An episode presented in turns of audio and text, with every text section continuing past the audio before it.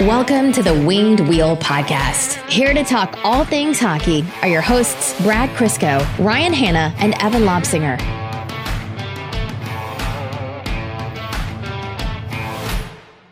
It's getting close, boys. To what? What do you think? Just get just take a guess, Evan. Death? well, yes. Hopefully. every every day a step closer. That's why this episode that's why this podcast is so consistent. It's just a benchmark for Evan and his mortality. no, no, it's uh, getting closer to the NHL draft. Quite the opposite, philosophically speaking, in terms of NHL careers. So uh, hate to burst your morbid bubble there. My NHL career? Is that what you're talking about? No, but yours. I'm sorry to say, yours is long gone. Yes, it's yeah. very much past. Are you sure you're okay? Yeah, I'm fine. Why? You did say you didn't golf all weekend, and you've said four words since you came into the house. I practiced on Friday, I guess. Oh Maybe God, does this that guy, count? This guy practices. Jeez. Yeah, the NHL draft. We are, what is it, four, 11 days away? We're getting there. We're running out of episodes. Really, only eleven days. Yeah, we're running out of episodes before the official Winged Wheel Podcast NHL Draft preview episode comes. Our final mock draft is going to come. So, and I feel like we are still, and this is fun. There's still just as big of a cloud of obfuscation over who the Red Wings might pick at eighth overall. Or we keep saying that, so they're definitely going to trade the pick. This has been the biggest group of players Oh, yeah. that has been tied to the Red Wings. Like obviously when the Wings went out way off the board and took Seider, nobody could predict that. But going in, like most pundits and analysts and scouts had it narrowed down to a group of about four or five players that the Red Wings at least should have been considering in that range. Um, the Rasmussen year was not much bigger. Raymond's was even less. This one, like, again, I know I briefly mentioned it last episode. It could legitimately be about 14 to 15 players. you know, we're doing our best here to talk, like highlight the most, the players Yeah. who are a balance of most likely and players that we want, just to give you a healthy mix of both those sides of the coin. But we're not exaggerating when we say, think of a guy who, Brad, for example, you have ranked in your 20s, very well could come up here for the Red Wings. We might be, you know, we're not going to double back on Danila Yurov. He could be the pick for Detroit. I honestly would not be incredibly shocked. Mateychuk, Korchinski, Mintyukov, Kasper, um, Pickering. God, I'm free, and I'm uh, geeky. Lambert, like There's so much. Yeah, there's so much there. It's full silly season, and I love it. if anyone, if you've ever seen like a ranking where you're like, oh, there's this random like a ranking that has Östlund top 15 or like at eighth overall. Not insane to think. like, Sure, it yeah. honestly could Sure. happen. The amount of information. Well, both those guys specifically are Swedish, so that gives them a 20% bump yeah, when it yeah. comes to a Red Wings. pick. Holmgren and Östlund. Yeah. Yeah. So there's the only information that I've been able to glean from this draft, and I think we all do, is like how the Red Wings feel positively about one player or another. Very little of that, but not like they're ruling one player out or anything else. So it's going to be fun. Strap in. Welcome to the Winged Wheel, Winged Wheel podcast. Here to talk to you uh, all things Detroit Red Wings hockey, the NHL draft, the Stanley Cup playoffs, and the world of hockey. I am one of your hosts, Ryan Hanna. I'm Brad Crisco. And I'm Evan. You said it so quietly last episode that we were accused of you not saying it. And I had to explain to people that you mumbled into your microphone because you hate me as a person. That was Wednesday, right? Yeah. Okay. Yeah, that makes sense. Yeah. Yep. Why? What was Wednesday? I was golfing and then I had to come here. Did you even have to ask? I don't know why I do it. I'm a glutton for punishment. Uh, on this episode of the Winged Wheel podcast, we'll be talking about the new E60 uh, Unrivaled documentary that just premiered today. Uh, some fans at the LCA were able to see the uh, an early release on Saturday, which I was fortunate enough to attend. Uh, some news on Barry Trotz. He's out of the mix. We'll talk about that and what that means for the Red Wings, as well as uh, maybe a refresh on some coaching options. And then we are going to do the big one for this episode, which is a revisit of Matthew Savoie uh, as a possible prospect for the Red Wings to draft at eighth overall. Where are we on him? Where's the league on him? Could he be a center? Should that matter? All those fun questions. Uh, we'll be taking a look at news from across the NHL, including where the Stanley Cup playoffs are at, and Game Six is to be played shortly. As of right now, we're recording about uh, an hour and a half before Game Six starts. So um, we always tend to do that, eh? It always tends to to line up with the episodes. But It's good fun. No, not this cup final. It's not. You don't. Th- Do you know what? This cup final has probably pissed me off more than any other cup final because I hate both teams, and this has probably been the highest quality of hockey we've seen in a cup final since the Wings Pens. Game five was phenomenal. The- the- It's been absolutely incredible hockey. I was thinking about that on the drive over. Like this isn't like a um you know, where Nashville makes it all the way to the finals and gets thumped, or New Jersey makes it all the way to the finals and gets thumped, like we've seen in years past. Like, Montreal. yeah, like these are two, like Tampa Bay. Are they coming off of their their high? Like the uh, the dynasty is finally starting to at least dip for a little bit, and Colorado putting together the best team they've had in twenty years. It is amazing hockey to the point where the margins matter. Like a 10 feet of difference on the ice was that too many men is what people are actually losing their minds over one way or another. So yeah, it, it's been great hockey. And bonus, Brad's pissed off. So Yeah. everyone's happy. Yeah. Yeah, there's been a bunch of good finals in the la- since the Red Wings Pens, but not to this level. Before we get into it, um, I want to thank everyone again. The uh, Wings Money on the Board campaign passed the thirty-one thousand dollar mark for the uh, this season, uh, and our fundraising goal for the Jamie Daniels Foundation. So thank you all very much for that. The giveaways uh, and everything to wrap up that season are coming shortly. So stay tuned. Uh, visit jamiedanielsfoundation.org to find out more about the great work that they're doing uh, and how you can help support. And shout out to all of you who donated through Wings Money on the Board, and of course uh, our partner uh, in setting up this campaign, Prashant Iyer, so, uh, in doing so. Man, the Red Wings Colorado rivalry is one of the most documented, well storied, well known, practically gospel at this point sagas in NHL history and even sports history. And and if you're a new Red Wings fan and you don't know about it, the E60 documentary is a great way to to get into it. But honestly, if you're a Red Wings fan and you're listening to this and you're saying, "Yeah, I know all about it," Ryan's right, which you should never say. Um, this documentary still brought a whole new layer, a whole new level of everything to the whole story. Halfway through, I was like, I was in my seat in the LCA watching. They, they- good job on the Red Wings for they dropped the uh, the jumbotron and we all sat in the lower bowl and there was quite a few people there. I'd say three four thousand maybe. I'm terrible at like estimating, but there was quite a few people, and uh, everyone was watching. People were amped up. They were cheering like Vladdy was throwing a hit live on the ice in front of them and I, I was ready to run through a wall. And then obviously they got to the part about you know the the limo accident and everything, and I was like gripping Mel's arm, like ready to sob. And then the interview with Vladdy came up, like today, like it's not old. They did it for this documentary, and I was ready to run through a wall for Vladdy. Like the stories that came up, uh, Darren McCarty and Claude Lemieux did like a sit down with the crowd in like a what looked like a bar, and it was you know, it- is your sworn duty as a Red Wings fan to hate Claude Lemieux. But I will concede it was really, really, really interesting to hear him talk about it with Darren next to him about the whole incident and, and just talking openly. He's like, Yeah, here's where I just get absolutely dummied. like it is, it was surreal. I never thought I was going into it expecting to enjoy it because I, you know, you know the story and it's a great story.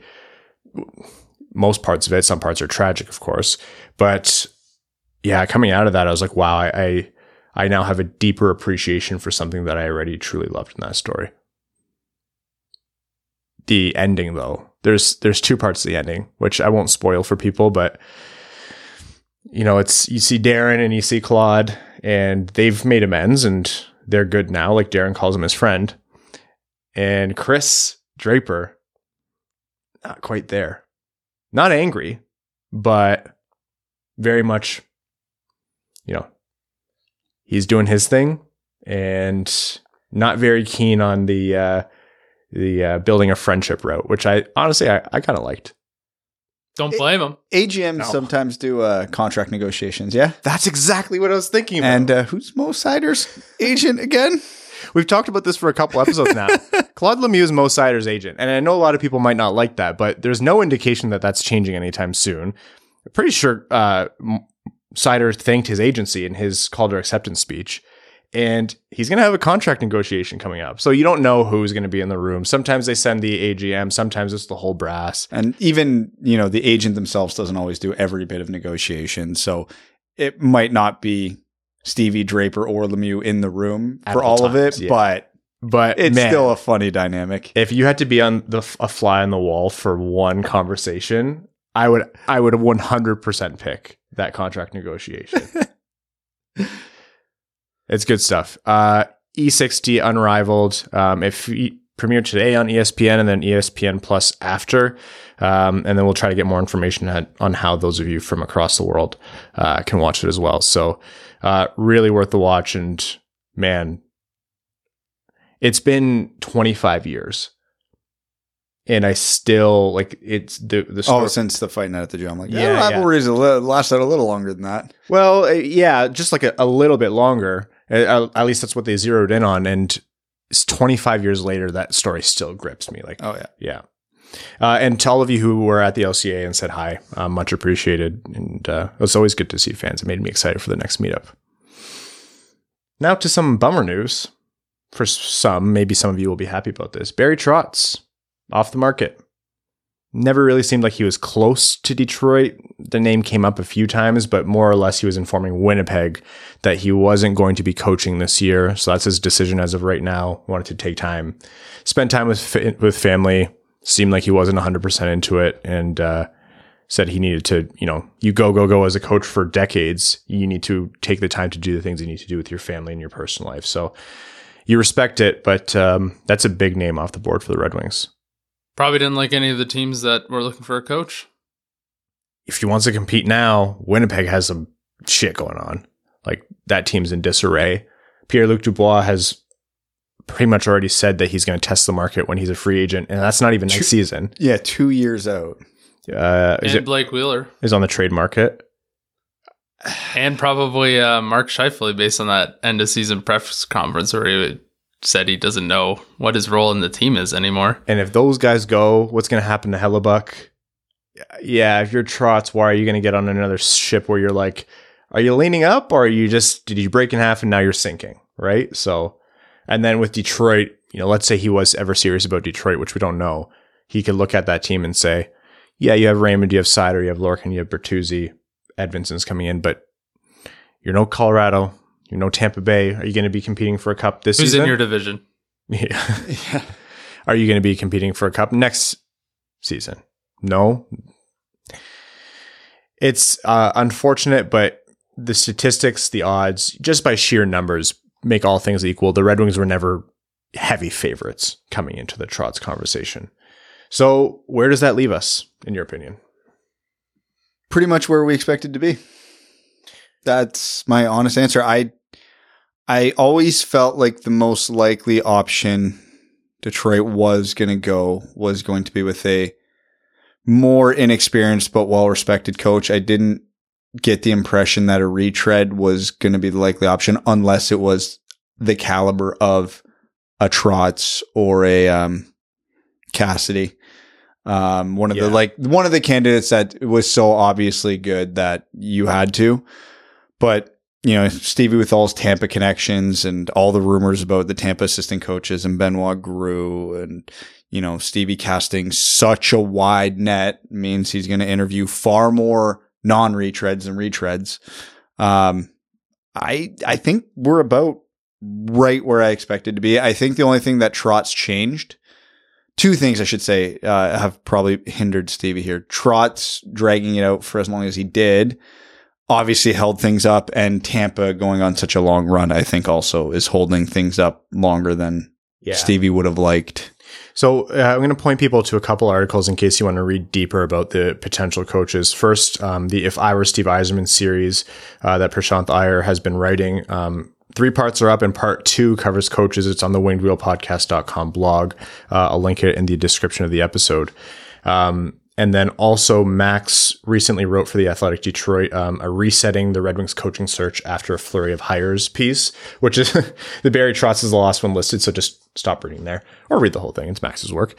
Um, but it's a good kind of refresh of where we're at. So there's something that was noted in there because you mentioned the assistants, Brad, um, which are Derek Lalonde and Jeff Halpern with the Tampa Bay Lightning. And those are pretty prominent names. I don't want to call them likely because no one can say that for sure. But Benoit Groulx is also there, right? And he's head coach of the Syracu- Syracuse Crunch. They're not in right now. and uh, they could have already made the decision. And it gives you a moment of pause, and you're like, well, if it was going to be Benoit Groulx, why didn't they already hire him? But like you just said, Brad, Trotz could have been the stopgap. If Yzerman was gung ho on Trotz and said, this guy is so good, I'm willing to like wait on everything, a hypothetical scenario here is that he's ready to go on someone like Benoit Groulx. He's ready to go on someone overseas, or he's ready to go on, you know, maybe uh, Warsofsky is a name that Max noted. Like that's um, that is now a potential option now that Trotz is out of the way.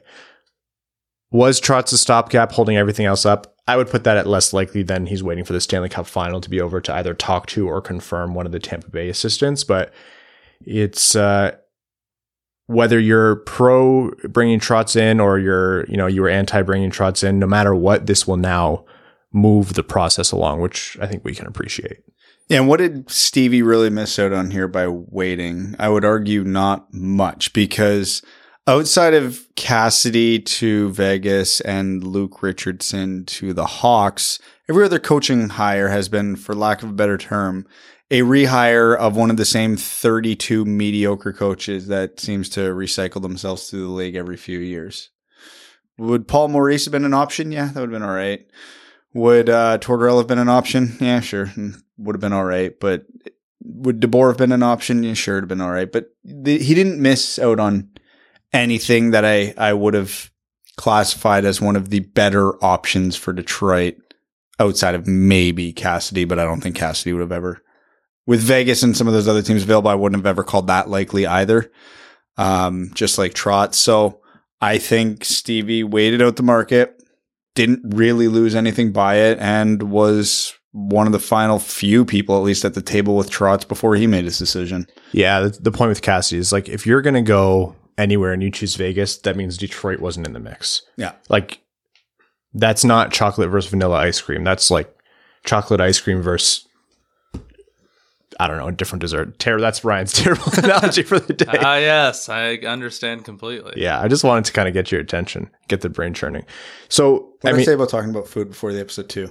Oh yeah, you know I messed up on a couple fronts here. You bastard. You, you did. you did tell me that you sat in the car for ten minutes waiting for the rain to stop. You could have came in and snacked. I could have. Um, I'm already really soaked as it is. It, any worse, any more would have been way worse. I didn't want to tell you, but you stink. I'm not surprised. Um, that's just what Abby rubbed off on me. Yes, she was thrilled to see you. And then, in your opinion, you know, reading what Max wrote about Warsofsky and knowing the Chicago Wolves, you know, won the Calder Cup final, AHL champions, he's 34, is a younger candidate. And as Prashant also noted, there are some young candidates in the NCAA cycle as well.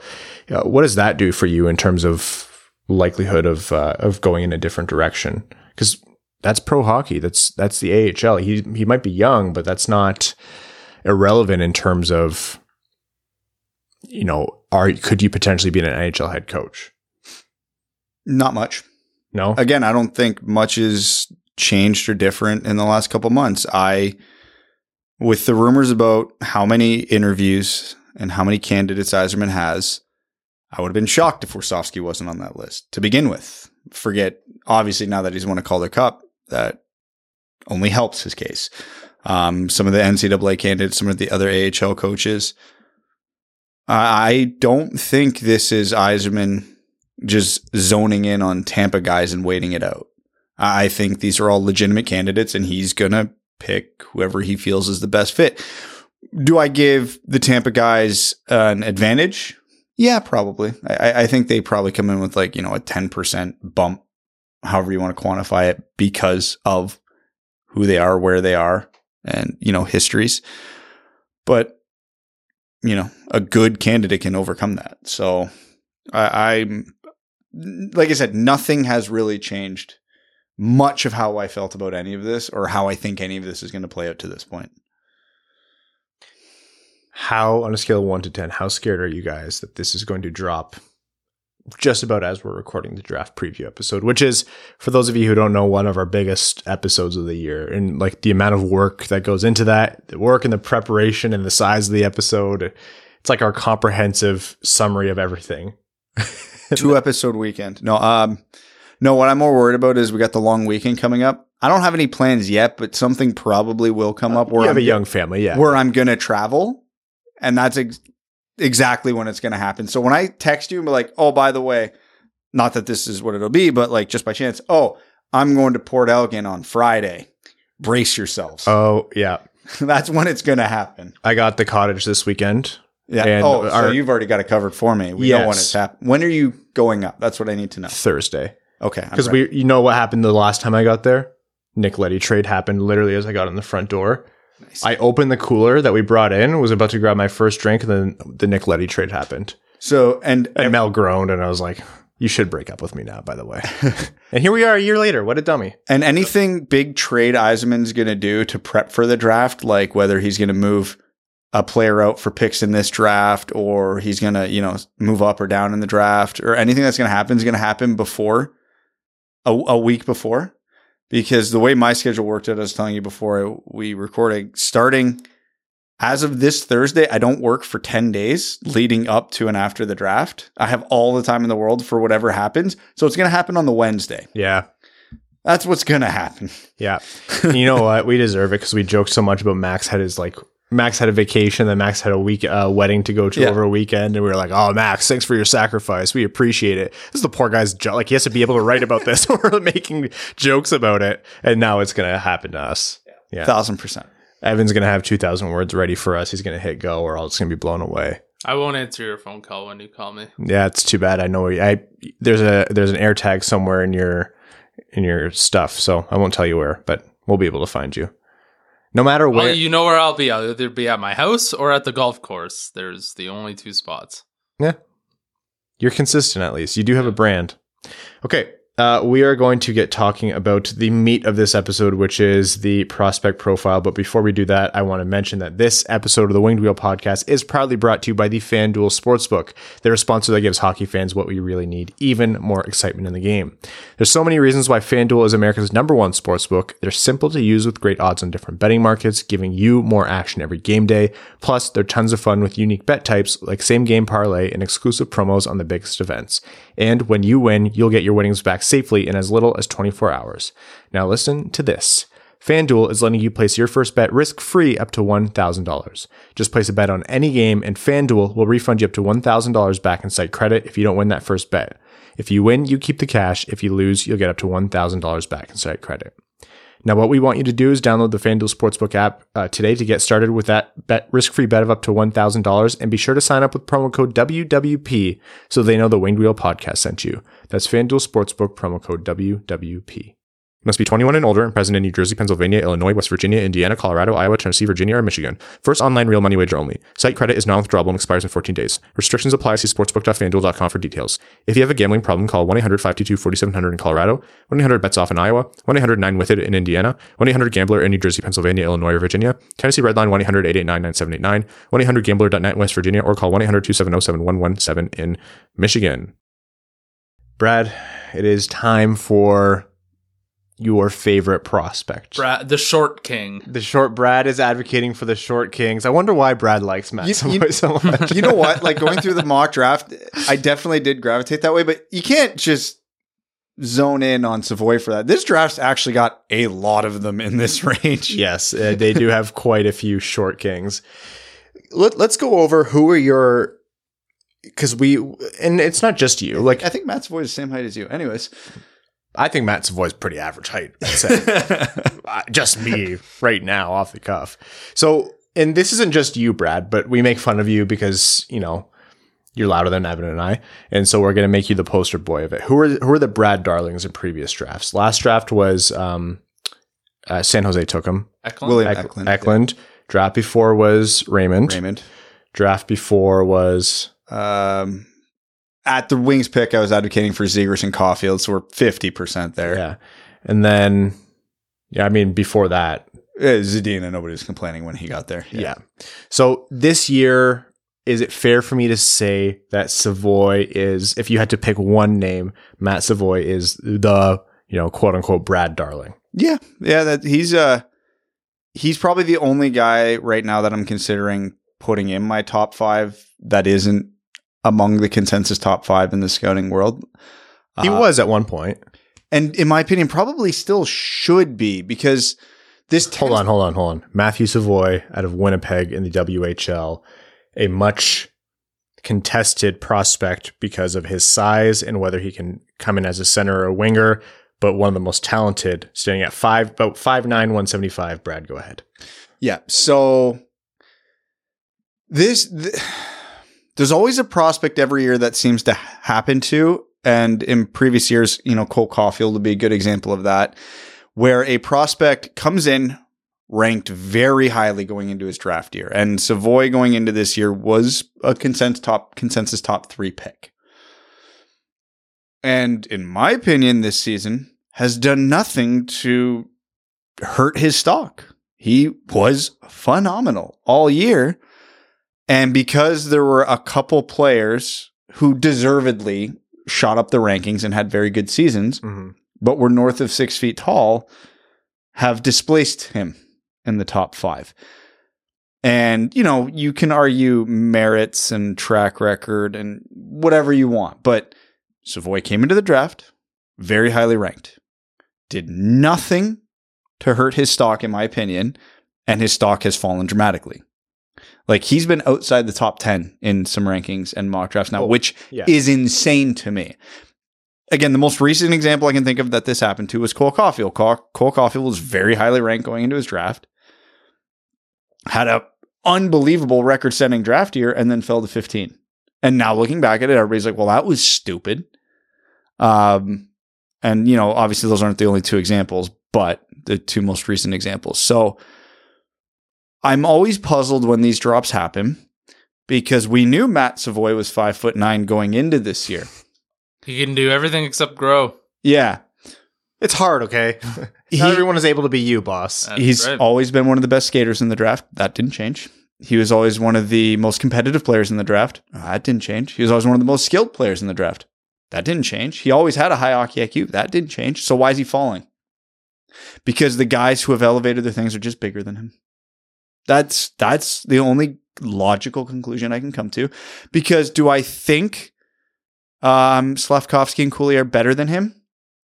Yes, probably, but not by much different positions, different styles, hard to compare. Do I think Nemec and Jiricek are better than him?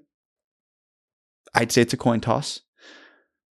And do I think Savoie is better than everybody else in the draft behind them? Yeah, I do. So what changed? And man, do I think Savoie can play center? Yes, absolutely. You have what is the aspect of Savoie's game? And I'll ask you guys this because maybe you have a different answer than I do. What is the aspect of Savoie's game that does not translate well to center other than the fact he's five foot nine? Some things that give me pause. Whenever there's a guy who's small, you they essentially need to, in my mind, prove a lot to say that they can compete at center, which is a physical, demanding position at the NHL level that requires quite a bit of strength. And I think he's strong for his size, but then you have to make up for it in different ways. I think he's a good skater. Is he a good enough skater to play center at the NHL level and be that small? I think that's a fair question. He also has played quite a bit of wing this year as well, right? So seeing that, that doesn't necessarily make for a guy who's going to absolutely play wing and he's already out as a center, but it does raise the question why he's why is he already flipped to the wing in the junior level? So- Winnipeg, yeah, and that's a fair point and a fair question because Winnipeg was an uber talented team. They were. They had a wealth of options at center, and like obviously the USN TDP, sometimes Yep. like Yeah, yeah, Go- Cutter Gauthier, one of the Garen, who's shooting up the rankings because he's a center, but played wing all year. Like, and that's just because they had a lot of talent. Yeah, that's a fair counter. yeah, yeah, exactly. So if if we're gonna be rocketing Gauthier up for these reasons, you can't knock Gauthier. Uh, you can't knock Savoie in the same argument. You just can't. The argument for Gauthier over Savoie is he's north of six feet. Bigger, big man. every other aspect of the game outside of shot, I would say Savoie's better. Oh, Gauthier's got size and the shot. Not that Gauthier or Savoie are bad at either of the like opposites' weaknesses per se. Obviously, they're top ten talents, so they're very well rounded. Um, but that's why Gauthier's ahead of him. And uh, again, if he's a winger, he's a winger. But Matt Savoie on the wing still a really going to be a really damn good NHLer. Yeah, it, it goes back to the question, right? Of play. The NHL is becoming more and more positionless every day. I don't really believe in saying set like centers aren't important, but if you have a talented enough player who can create offense and you know be responsible with the puck and drive the play, they can't. You can do that from the wing. You can drive the player from the wing. It's not common, and I don't think it's smart to be drafting and and uh, scouting based on that. But if you have exceptional levels of talent, I think you can say this could be a thing. You're right, Brad. As much as it pains me to admit, you are right. Matt Savoie has exceptional levels of talent there have been moments, you know, as you watch the progression of his junior career where you're like, is he just having a normal lack in production or is this a function of his size or lack thereof catching up to him? Um, but all in all, the toolkit is there. His offensive ability, his hockey IQ, his ability to create plays, specifically the work that he does in the offensive zone. Like this is a guy who you can see, this is who you want with the puck on their stick on the power play one the way he hit, the way he hits seams, like his soft touch, his his ability to generate space through dekes and dangles. He's skilled. He's a good skater, I think. He's strong for his size, and if you're you're looking at the Yzerman check marks here, he has the hustle. Like he grinds. He's a water bug. Yeah, he genuinely like you joke, but he is a water bug out there. And his shot, he is a he is a sick shot too. Like his shot's great. So the reason that the size thing gets brought up, I do think I do agree with you, Brad. I do think it gets overstated, but I also think it's fair because you're about to spend an eighth overall pick, and for a guy who's five nine, which m- some people might notice is an inch shorter than me, I'm just putting it out there as a random fact. So close, though. Yeah, um, right there. Bare, not even noticeable. you're it's like some people might say it's like kind of noticeable, but if you're spending an eighth overall pick on him, and he doesn't pan out, or he pans out as a winger but doesn't drive the play the way you want, and then Cutter Gauthier is a surefire center. That's where those questions come from. And I agree with the points you made, Brad. Like, how do you elevate yeah. Gauthier and knock Savoie? I just don't think they're the exact same kind of player. And Savoie's size does pose some risk. So if I could like sit here and say, yeah, Savoie's absolutely going to overcome it, then, you know, someone pay me to do this for an NHL team. But what I will say is if you think Matt Savoie is going to overcome his size and at least be a top six winger or even a top six center if all goes right, then you take him, yeah, at five, at six. Like take him at four if you if you don't want one of the defensemen because the tools this guy have has are incredible. Yeah, and the question that it might come down to for Red Wings specifically, if, if you believe both these guys ultimately hit their ceiling, what would you rather have? A second line center in Cutter Gauthier or a first line winger in Matt Savoie? neutral NHL team, first line winger. The Detroit Red Wings, man. yeah, the Detroit. It's it's worth asking. Yeah, for the Detroit Red Wings right now, I would I would honestly say. Don't make me pick. I was about to say Cutter Gauthier, but I don't know. Evan, you answer that question. I mean, if Matt Savoie, he's got the tools to overcome his lack of size. Um, that much is obvious if he hits his absolute ceiling, like he is a 90 point player in the NHL. Like if he hits he, his absolute ceiling, he's Brayden Point.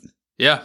Yeah. I I think he skates better than Brayden Point does, but I mean Brayden Point it, has has now established himself in the in the NHL and like it's very hard to be like, well, you know, he's Brayden Point. But I need someone else small to make it in and do what Brayden Point did because I'm tired, so tired. tired yeah, honestly, yeah. and um, and again, it's it's worth mentioning prospects don't hit their ceiling more often than they do. Seider is an example of them hitting their ceiling. Your other favorite Red Wings prospect is an example of what happens to m- the vast majority of everyone else. Yes. Hey, I mean, Lucas Raymond. So yeah, I, I did. having two examples countering my point was bad, bad radio, but you know, I'll take the lump yeah, like I don't know, Matt Savoie's got all the tools to be an elite top six forward in the NHL, whether it be at center or wing. To me, it doesn't really matter what position he ends up playing. So you're if you're the Red Wings, you don't care if you believe in Matt Savoie. You're not giving the edge to a center who might who you might think is a little less talented.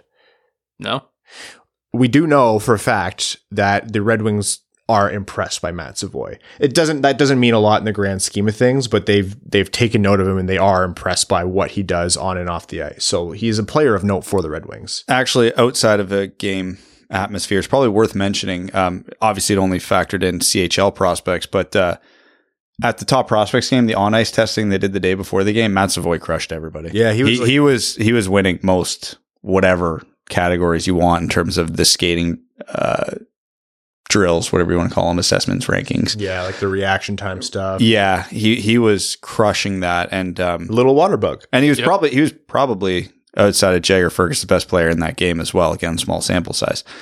Um, and even though he's five nine, he sure as hell doesn't play like he's five nine. That guy will drive the net. That guy will take the middle of the ice. And you know Frank Nazar, if you're advocating for a smaller forward who also who definitely plays center, you can make that case for him as well. I just think uh, ultimately Savoie's more skilled than uh, Nazar, but um, yeah, I don't know. the The world of outcomes for Savoie is w- wide. It is. There, there is a lot of scenarios for Savoie uh, in in the future. So, which makes him obviously super intriguing and exciting, but also, yeah, comes inherently with more risk. Can you name me the picks before who the team's picking before Detroit again in the order? Yeah, it's Montreal, New Jersey, Arizona, Seattle, Philly, Columbus, Ottawa, Detroit, and then right behind them are Buffalo and Anaheim. I'm just trying to think of, you know, we always play that game. What would you do if you were ex GM? I'm, I'm trying to play that game and inserting Matt Savoie in there and if they would do it. I look I look at what GMs have types traditionally speaking.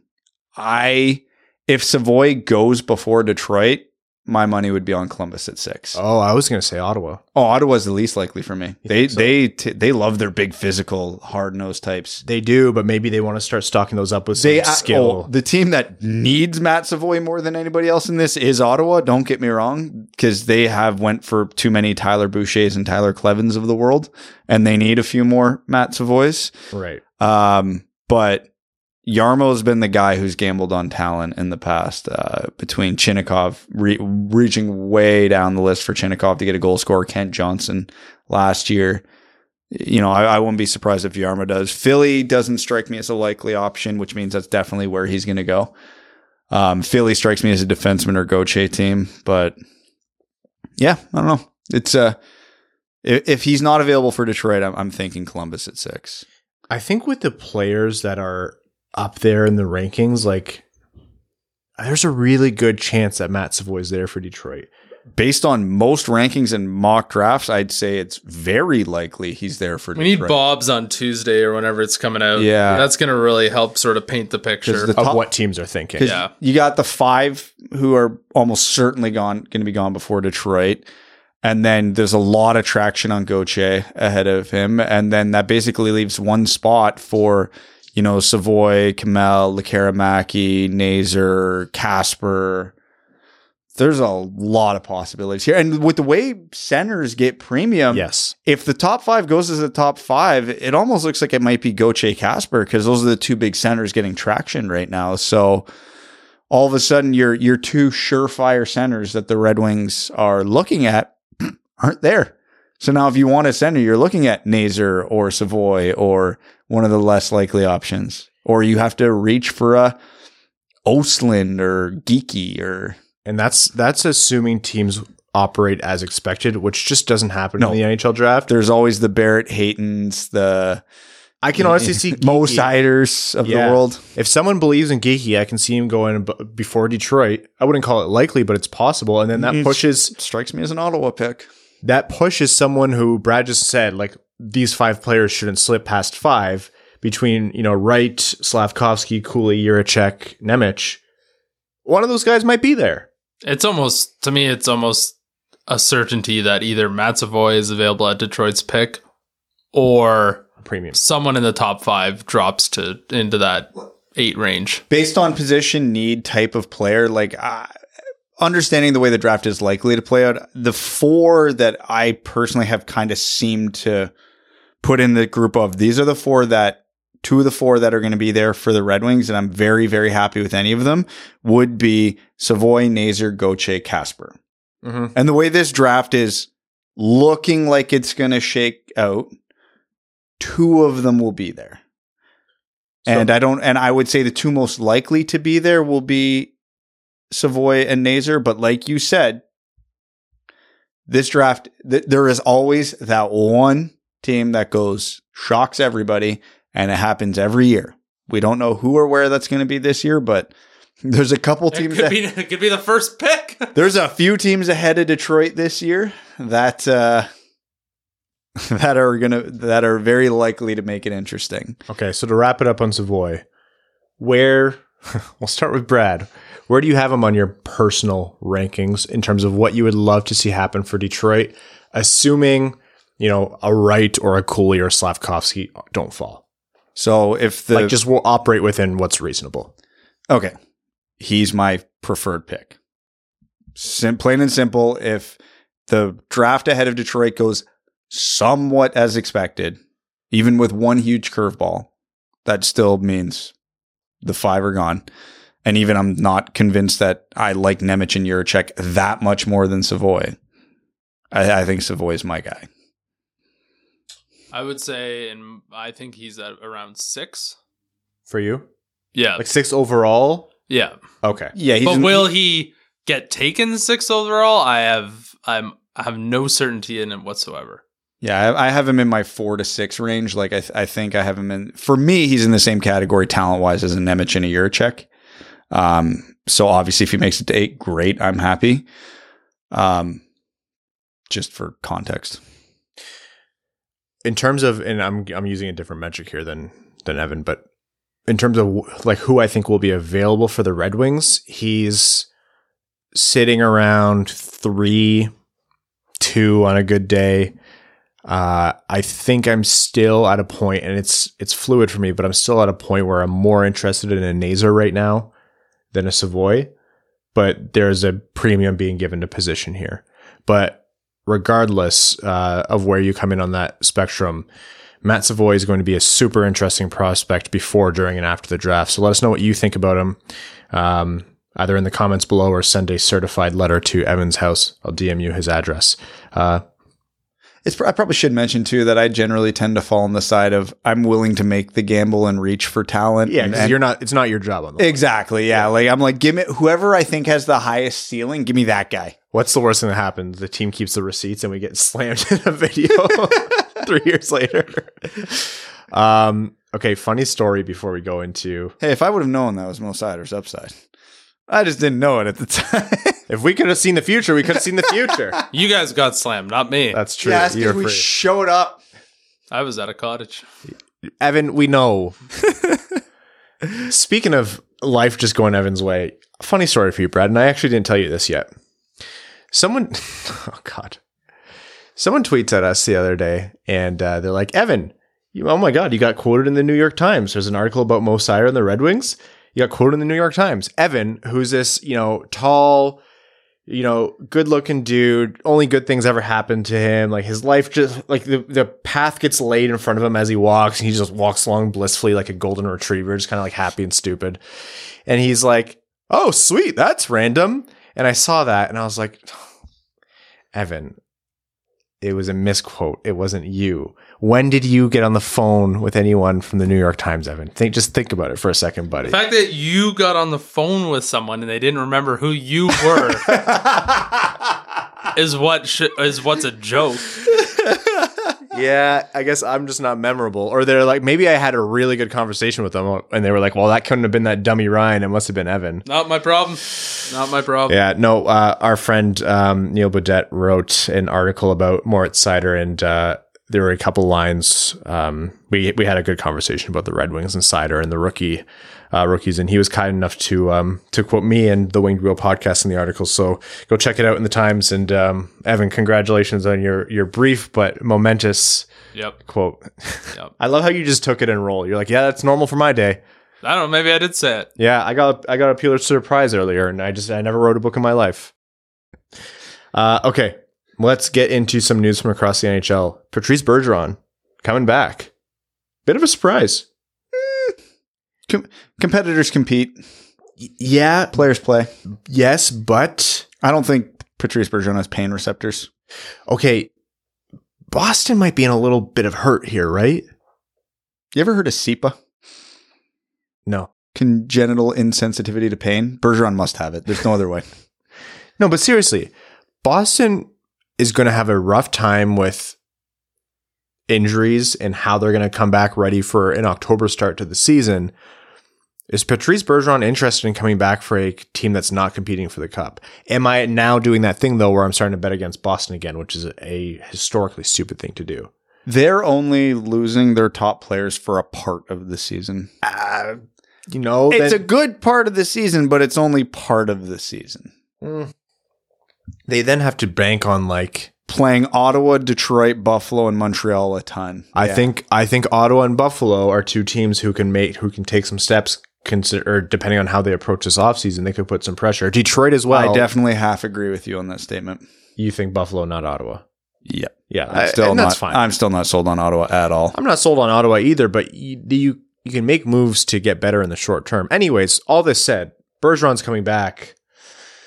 It's a I guess I mean it's a win for Boston because it was looking bleak there for a minute, but um, Still kind of is, but they're Boston, so all Boston sports teams just trip and fall into good things. They're, It's like they're, they're- the Evans Yeah. of professional sports, yeah, they really are. Yeah, Tom Brady leaving was the first bad thing that had happened to Boston. It was like in and they still made the playoffs. and then something truly awful happened to them, which is fine. It's great. it was like Momentous day. it was 300 where they uh, threw the arrow and it hit the uh, the the the per- supposed god in the cheek and like just to show that he could bleed. That was that was what happened to Boston sports. Anyhow, um, okay, let's get into some players who might be available. Pierre Luc Dubois being on the market two years in advance. Winnipeg is going to have a decision to make, and like you said, Evan, leading up into this episode, there are a lot of players who might be on the outs there. So, what do you do with Pierre Luc Dubois if you're Winnipeg? Oh, if you're Winnipeg, you trade him ASAP while values peaked because that team, like you said, is looks like they're heading for the cliff. So you might as well, you know, maximize value. What am I if I'm Detroit with Pierre Luc Dubois? Nothing. Not a damn thing. Oh my God, there are so many red flags here. I just Really? first of all, he is not as good as he's been advertised. And at no point outside of a two week series against Toronto has he been as good as advertised. 60 point center, He is 24 years old. He is a very good second line center. Don't when the hell has he been talked about as a second line center? Don't the Red Wings need a very good second line center? Not, but he is not advertised, talked about, or cost of a second line center. I think he's better than a, a very good second line center. No, I, I absolutely do. Like, I, he's a very good player. Like, I don't want this to sound like I'm dumping on Pierre Luc Dubois saying he's garbage. Brad hates If he Pierre was five Dubois. nine, would you like him more? No, yeah. no, he's he's a very good second line center. I promise you, he's not costing you what a second line center would in terms of trade assets or contract. And uh, Oh, Winnipeg he's six still- two. That's why Brad. hates him. Ah. yeah. But also, things didn't go well for him in Columbus. There was the rift between him and whatever forced him to, um, caught like uh, force his trade demand. And now Winnipeg, with him, things aren't going great, and he's already saying, "Nah, I'm testing the market two years out." Why would is it? How is it not going great though? I mean, everything's kind of a mess in Winnipeg. is not? Exactly. I don't know if that's a Dubois thing or if it's not a Dubois thing, but the fact that he's already two years out saying, "Nah, I'm testing the market," He's looking to cash out. probably. Maybe and he he's, doesn't like and he's going to because that's the reputation he has. Okay, and I'm sorry for to the people who live in these two cities. I'm sure they're great, but he's a, a a young millionaire hockey player, and he's lived in Columbus and Winnipeg. He's No, no offense if he's going by that. Detroit's probably not going to be very likely favorite spot for him either. Maybe love, he doesn't- love Detroit, but Okay, may, look at the outlook. Maybe he saw the outlook in Columbus and said, "Mm, "This team just lost Panarin and Bobrovsky. I don't think they're going to compete." He's seeing what's happening in Winnipeg. He's like, "This was Which- turmoil in the dressing room. I don't think they're going to compete." So which is all very, very fair points. But they're also it's also a risk that I'm not willing to take when you are going to have to give up significant assets and cap space to acquire him. the Red Wings draft. This is a guy that you look past. this is a guy. I just like doing that. Yeah, this is a guy that the Red Wings can look past those flags if he's Connor McDavid, Nathan MacKinnon. Like you can't miss absolute. Yep, this guy is so damn good. We don't care what baggage he comes with. We don't care what risks he comes with. He is that damn good. Do you trade eighth overall for Pierre Luc Dubois? No, I don't. Do you Absolutely trade eighth overall not. for Pierre Luc Dubois? Mm, no, I don't think so. I'd rather get someone who's six or seven years younger, contract certainty. Yeah, so you get three years of value out of an ELC. Um, and then, you know, usually coming out of an ELC, the contract's not as bloated as what Dubois' next contract's going to look like, which is coming at age 26 or 27, which, like you said, he's probably going to want to cash out as he should. Not knocking Dubois for wanting to cash out. He absolutely should. But now you're looking at a eight year contract for a dude and is, you know, on the wrong side of 25. So value wise, again, is it likely that an eighth overall pick is going to be as good as Pierre Luc Dubois? No, I think that's about what we're hoping for as a Red Wings fan. Um, That's, I- that's almost I best actu- case scenario. Actually, actually, I think Marco uh, Dubois might be a good comparison for Marco Kasper. Now that I think about it, um, but yeah, and it's the risk that he doesn't pan out. But again, we talked about this uh, with the DeBrincat thing, and versus someone like Joakim Kemell. Where's the talent versus value certainty? Uh, six years younger, three years of an ELC, lesser of a contract, but if they're only eighty five percent as good as Pierre Luc Dubois, is that still worth it? In my opinion, I'd say yeah, that probably still is worth it. I understand you're saying he's not this like bona fide. Um, again, very, very good player. But what's the argument we've been having for years about is Dylan Larkin a surefire first line center? Is he a second line center on a good line? Dubois is not as good as Dylan Larkin. I- that was going to be because So because Dubois, like right, he he becomes an unrestricted free agent in a couple Yeah. of years. He's he, right now they have to sign him. Does he have arb? He does have arb rights. Yeah, so he has arbitration rights. He's a restricted free agent right now, and, and that was going to be my question as well. Like he has to sign a contract right now. Larkin's going to have to sign a contract in a year, a different level. Larkin's going to be a UFA. Yeah. and where do they stack up? And you have Larkin above Dubois right now. yeah, and I would say pretty definitively above Dubois. Like not that Dubois is light years behind Larkin, but Larkin's a better center. Larkin's a better player. So The way I see it, okay, let's say the Red Wings draft Savoie and Savoie lands as a center or uh, a winger. Sorry. yeah, then you just gave up a premium pick. You're probably not drafting that high again if all things go well. So you're starting to move. You're Steve Yzerman, you're starting to move. You're signing players. Uh, you're trying to get better. You got to find a center behind Dylan Larkin. Pierre Luc Dubois, who's going to sign a, a, a contract right now as a restricted free agent. Maybe in a couple years, he's going to be uh, a UFA.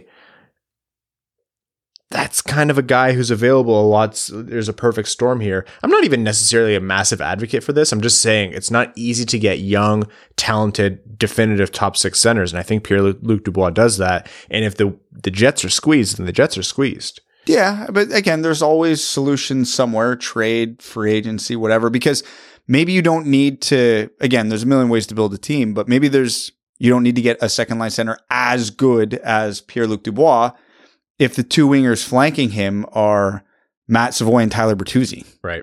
right? Like those are two wingers who could absolutely carry um hypothetically a, a peaked out Joe Veleno who's obviously not as good as Pierre-Luc Dubois, but you know, hey, he's good enough to let these guys run.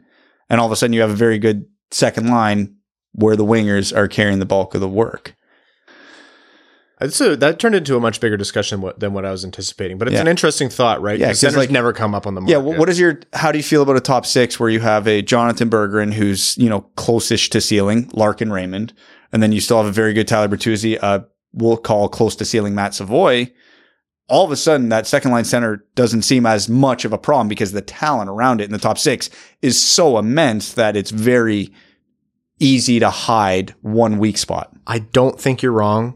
Again, this is the optimistic view. A, you draft a winger and he pops out. Yeah. A, Berggren gets to the NHL and, and he pops off, which are by no means guarantees, but But all okay, a lot of things have to go right either way for like just taking your hypothetical of all those things going right, my brain still goes, you need better than Joe Veleno, or Joe Veleno needs to. I'm just saying I used him as an example. You go sign an Andrew Copp in free agency Okay, for okay, like okay. five million dollars less than what Dubois is gonna ask or something like that, right?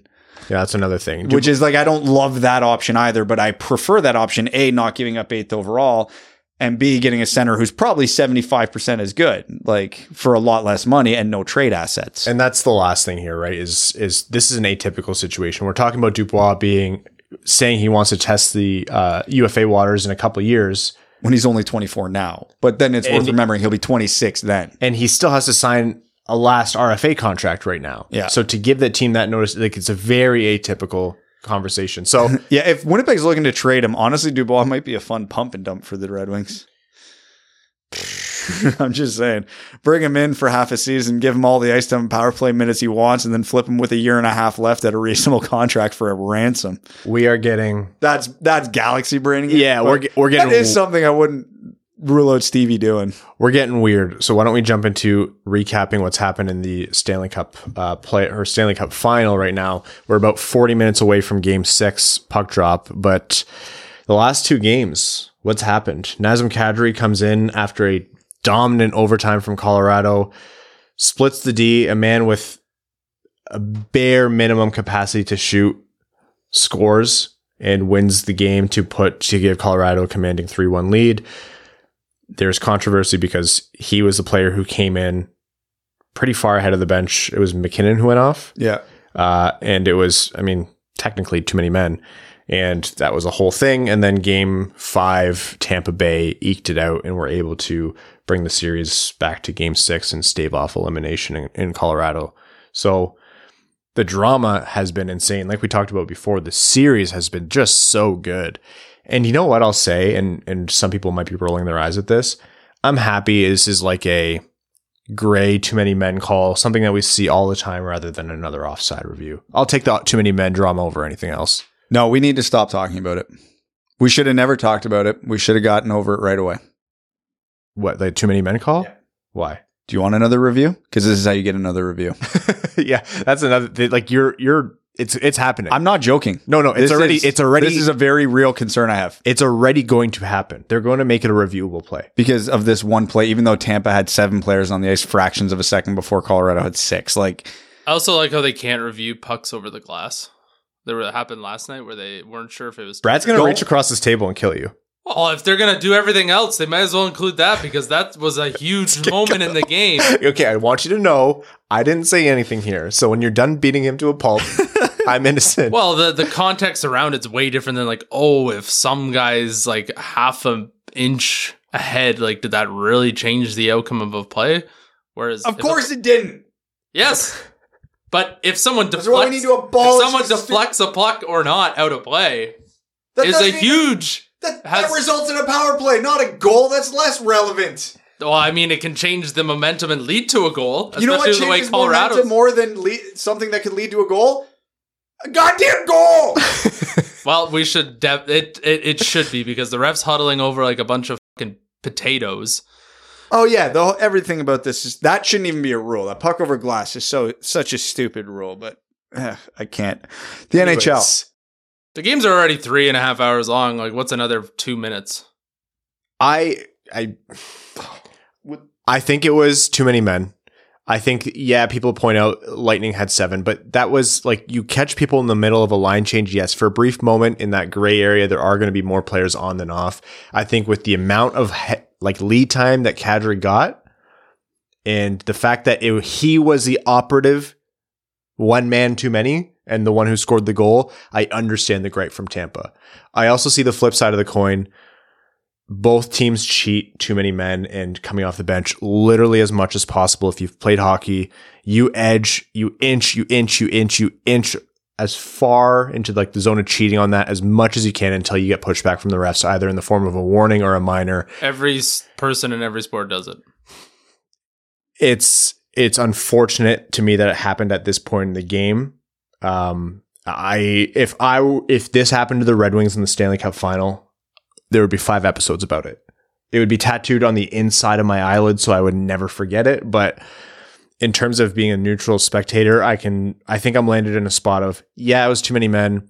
I think it happens all game. I think I would have preferred to have seen it called, but it, it kind of just falls into that's how it shakes out in hockey. And until we have robo refs or you review that, it's it's how it's going to be. and it's fine. Plays like this, like fractional offsides, it's fine. I've come up with a test for plays like this. So I take my opinion out of it right away. The is Twitter angry about it test.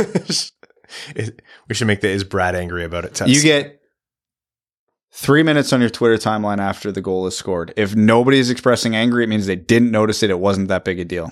Or you could be in an echo chamber. us? No. Oh no, I've my my Twitter follows are pretty all over the place. So I didn't see a damn mention about too many men until well after the celebration subs- had subsided and everybody had time to watch a billion replays. And then someone went, wait, is this offside? And then everybody went, oh, holy, or not offside, too many men.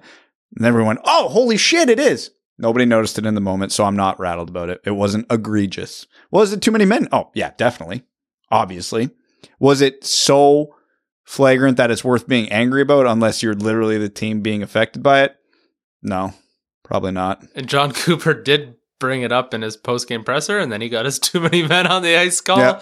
the two days later. So masterful. If I was a Lightning fan, I'd be livid, but that's how sports work. Shit like that happens all the time. Uh, we're going to jump into overtime here uh, on this episode of the Winged Wheel podcast. And we're going to start uh, with our Patreon supporters, patreon.com slash Winged Wheel podcast. If you want to join the Dub Dub Club, support the show, allow us to do things like make far too many jokes about uh, Brad advocating for short kings, um, continue our draft profiles. We have a ton, a ton of draft content coming your way, and that is all made possible by our Patreon supporters. So again, thank you to all the members of our the Dub Dub Club. And uh, yeah, there's a couple people. I was talking to a couple uh, of the listeners at the LCA, and they were like, "Oh, I'm so and so," and I'm like, "Yeah, yeah, I remember from the last event." And they were like, "I'm, you know, so and so on the Discord." I'm like, "Okay, yeah, actually, that registers to me with me Yeah. more." It's such a pathetic, like you know, c- chronically online way, but people's like usernames and handles stick to me more than names. That makes me a bad person, I know. Uh, we're going to start with uh, Jiggly Pigs, who says, Who do you think were the best teams to never win the cup? For example, if Colorado ends up losing this year. Oh man. Um 07 Senators come to mind. Um I'll stay away from Detroit teams just cuz, you know, too much pain. What are the ones immediately come to mind? 2011 Canucks. 09 Red Wings? Shut up. Right? Like, is Shut that up. not the first answer? Oh wait, Penguins. I said I'm staying away from the Red Yeah. Wings answers here.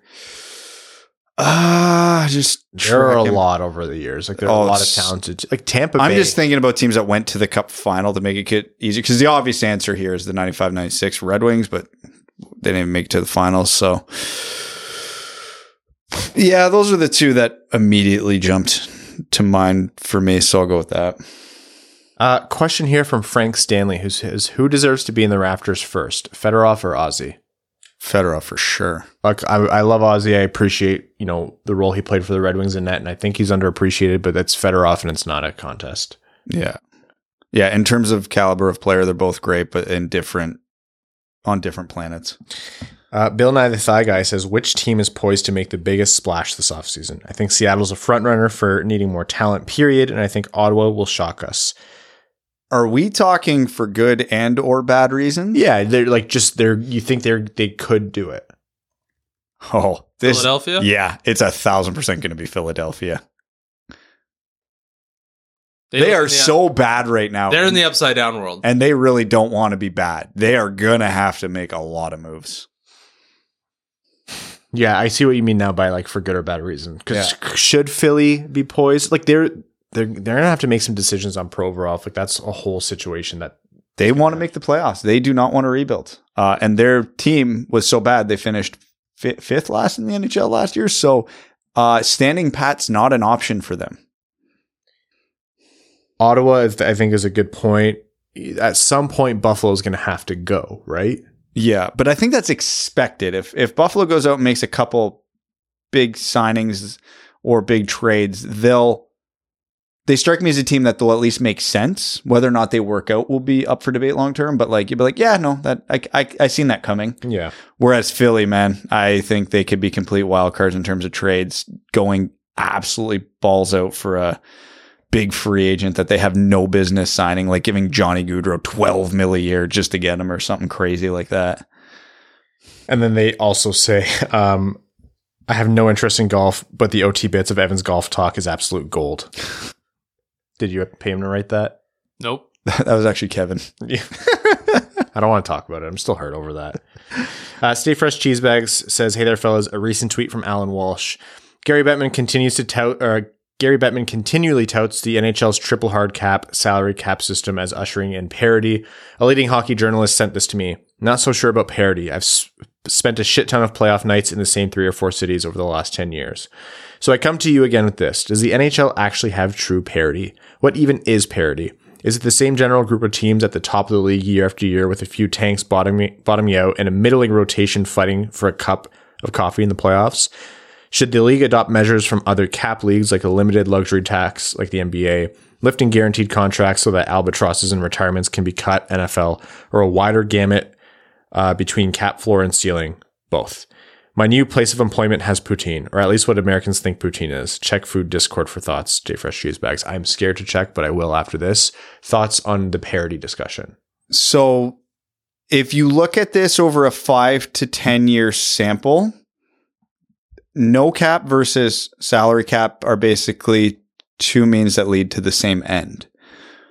Where it's different is a salary cap creates equality of opportunity because everybody has to play to the same restrictions. Because without a salary cap, it'll be the same thing where you see the same handful of teams in the cup final over and over again because they can just spend infinity dollars and all that. The benefit of a non uh sa- of no salary cap is bad teams can turn it around quicker because they can literally just throw money at their problems and they can, but then it comes to the problem as well. Half the league can't do that. So then you get your teams that just live in the basement forever. Where the salary cap does is it does lead to extreme inequality in teams, but in cycles. Because now the very much tried, tested, and true formula, if done right, is full rebuild, acquire your core, and then you have your solid core of good players that you keep for as long as you effing can and you go all in until you squeezed every last bit out of that team and then you rebuild again. So the really truly elite teams can build such a good core through young trading for young players in the draft that when they get up there like a Tampa, like a Pittsburgh, you know, luck of the lottery notwithstanding, and Chicago for a while there. And then this is our team. It's really good. We got them all in the draft. We got them all young. We can ride this for as long as we can. But that only lasts for so long. So now, and then the cycle repeats. And then, you know, teams rebuild and blow it. But that's on them. That's not on the league system. If you sign shitty players, make shitty, shitty trades, and draft poorly, that's on you. That's not on the salary cap. So it's sucks either way because you are going to get a lot of repetition. But at least under the salary cap, it'll go in waves because the Red Wings right now are terrible. But do we all think they're going to be terrible in five years? No. And do we think that their success when they get there is going to be sustainable? Yeah, probably. I'm going to come out here and say I'm pretty pro salary cap ever since it came in. So if you're like that comes with a certain amount of bias. Also inherently I'm, you know, I'm a little bit guilty of being a hockey purist. I hate when hockey I don't hate when hockey changes. I'm scared of when hockey changes. But I can appreciate that I'm sometimes wrong about that. So those are the qualifiers right out of the gate. I like the salary cap. I think it does a lot right and I remember a pre-salary cap NHL and I think it just made for a system like Brad really eloquently outlined there a lot of flaws. Is it perfect? No, because as Brad just said, it, it has its own cycles and it, there's ways where it's where it's not perfect. I think two things are at play here that are making it a little worse right now. One, really tough economic times everywhere, but for the NHL, the salary cap has not increased in a way that has kind of staved off the talks of this is now squeezing our players and guys are making less than equivalent talent athletes in other sports. When and that should catch up, I think that'll soften a bit. Two, I think there is work to be done, and this is where the biggest imperfection is for me with the draft lottery. I think it's you need to find a way to, in my mind, either incentivize. You need to choose between incentivizing trying even when you suck, so that teams aren't bottoming out in a way that's not fun for fans or viewers, and it really shows when teams suck and you know you're like that team's not even trying to win, and that's not fun for the sport. So you need to find a way to incentivize it. Refer to the gold plan as a, as one example, or you need to make sure that when teams suck, they have all the tools at their disposal to not suck for long, which is whether you agree or not, and I'm not sure if I do, if you were the worst team in the league, you get the best pick in the draft. I know Evan, you often advocate for that. Yep. The, the it's two. I think the risk here, and which is what makes this worse, is that you stick teams in the bottom of the cycle that Brad described for too long through arbitrary luck, and you need to get rid of that one way or another. And then I think the system will work not flawlessly, but even better. If the NHL is going to start making NBA, NFL money, yeah, I mean, let's talk then. But they're not. Where when the Arizonas, Nashville's, Ottawas of the world can spend with the New Yorks and Torontos of the world, then yeah, who cares about a salary cap? You want to win? Okay, go pay, you know, Connor McDavid $23 million a year when he hits free agency. Fine. But until every team can do that, no. And right now, would there be more than a dozen teams that could do that in the NHL right now? So, yeah. Be, make a better product. That's not my problem. You can't if my if I run my business better than you, that's not my problem. I'm I'm always in favor of just the worst teams getting the first pick in the NFL, but then again, you do want to avoid the tanking. So I've always I'm not smart enough to come up with a solution here, but I've always wondered if there's a way to tie in draft pick to revenue sharing. So like literally, Uh, we're going to give you the pick, but like monetary wise, this is going to affect you somehow, some way. Like the teams that Do you so you have a choice between more money or better pick? You're saying exactly like, hey, let's we need some money for next year, so like we got to win, we got to stay out of the basement, something like that. Arizona's drafting ninth every year. They need every dollar. Yeah, but that's what I mean though. But then that ultimately hurts them long term, right? So uh, I hate the salary cap. You know, I I hate it. I think it's the Well, stupidest thing. in- wealthy man hates people being restricted. I think it's the stupidest thing ever. Like, what if you draft four guys, five guys who are absolute superstars, and you did your due diligence, and now you can't pay them? That's yeah. You got to let one point. guy go because of this stupid salary cap. It is, But- this. I hate it. That's not true. Tampa, Chicago, they kept all their guys, all their core important guys for their entire Tam- window. or Chicago had to trade Panarin, and Tampa has no. Chicago traded to Panarin because they were idiots and they thought. But anyways, but no, they Well, they, would have had to do it regardless. they had to trade their secondary guys. They had to lose like the Byfugliens and some of those guys of the world. just but Dustin Byfuglien. No, okay, but no, but he okay. wasn't Dustin Byfuglien at He that was point. Yeah, he turned into a But train they- later. Keith, Seabrook, Toews, Kane, none of them yeah. had to go when they were in their primes. Look at They Tampa now. three cups. Stamkos, Kucherov, Point, Hedman haven't gone anywhere. Pittsburgh, oh, well, they've Crosby, also got them Crosby Malkin, contracts Letang.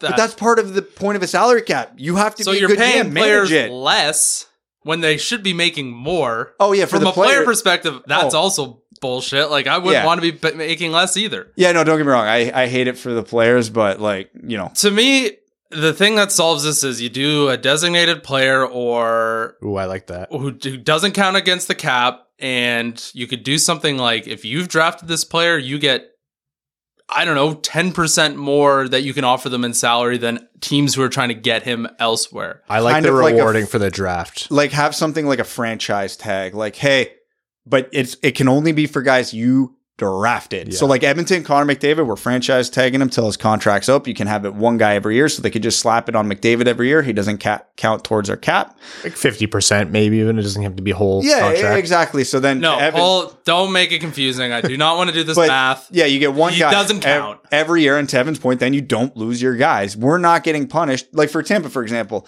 Okay, well, we haven't had a first overall pick in a long time, but we drafted a superstar in the third round, Brayden Point. Why should we get punished for that? Well, now you can slap that label on Brayden Point every year, and he doesn't cost you anything I don't know why they can't do that. The gang solves the salary cap. You're because welcome. because the Ottawas and the Arizonas of the world won't spend over the cap. And They can't. They not- can't spend to the cap now. I know That's- it's. I. They should. If And I'm Toronto and Boston, too bad. Yeah, I'm floating your team anyway. and Yeah. I'm on board with that law. Because they are floating. if there is a salary cap and teams are still spending under way under the salary cap, I am of the There should be a mindset salary- F them, let them fail, but it's got to at least be equality of opportunity to keep it. Then the the garbage organizations will flow to the bottom. there should be a salary floor, not a, a top. There, well, there is, but it's Yeah. too it's too low. Yeah. All right, so I think I have the topic for our first bonus episode. Yeah. Uh, thank you, Joseph, for that. Okay, we're going to wrap up and record the Patreon exclusive overtime. Thank you all so much for tuning in. Um, again, we're really pumped. We're really geared up for the draft profiles and the draft content that's coming. Uh, we'd like to thank all of our listeners, uh, the sponsors of this podcast, the FanDuel Sportsbook, the uh, name level sponsors on Patreon, the heart and soul of this podcast, Arjun Shanker, Eves Bartels on behalf of the Sarah Grand Foundation, Aikfer, the Stay Fresh Cheese Bag, Nick Perks, Brett Bailey, Terry, driver of the driver of the number 69 Crying Ryan Hannes Banana Slamma Jamathong, Matthew M. Rice, Brandon M., Carl Brutanen Nanaluski, Chimmy, Citizen High Five, Coyote Season Tickets in Tempe, Craig Kibble, Derek Enstam, DJ Denton, Doesn't Tuesn't Give Blood Fight Probert, Greach, Helm was held back by Blashill, Hassam Al Qassem, I'd leave my wife for Seider, Jay Gollum, Jacob Turner, Kalen Wood, King Tone, Kyle Hashman, Marcus, Matt McKay, Matthew Guess, Nicholas Fritz, R.A., Ryan Hubbard, Scott Martin, Sean Levine, Stay Fresh Cheese Bag, Zach Spring, Sam Bankson, Stay Fresh Cheese Bags, Adam Now I Finish Better Than Ernie, Antonio Gracias, Babe Landeskog, Ben Barron, Brian uh, Vasha, who's a brand new name level sponsor, I think, or no, well, newer. So welcome again, Brian. Connor Leighton, Dave W. Evans, apparently expensive parking garage. Evans bingo card. Jack, the bassist, who I believe is a brand new name level sponsor. So welcome, Jack. Um, James Laporte, Jeremiah Dobo, Jeremy Brocker, JM Rhapsody, John Evans, Josh Yelton, Justin in the Angry Mob, Kevin McCracken, Quaz, Matt Keeler, Matt S, Maximilian Cheesebags, my personal favorite patron and all around swell guy, Reed, Papa Woody, Puck Norris, Revi DeLuca, Trevor Pevovar, Y Ryan Y, Zach McCann, a driving range superstar, and Zegras is not always greener. Thank you all for tuning in. We'll be back with you midweek. Thanks for tuning in to the Winged Wheel Podcast. Be sure to check out wingedwheelpodcast.com, where you can subscribe to the show on iTunes, Spotify, or wherever you get your podcasts. You'll also find links to other ways to support the show, such as Patreon, official podcast apparel, and more. And don't forget to follow the show on Twitter at Winged Wheel Pod. And of course, the hosts at Brad Crisco, at Ryan Hanna WWP, and at Hockey Town Evan.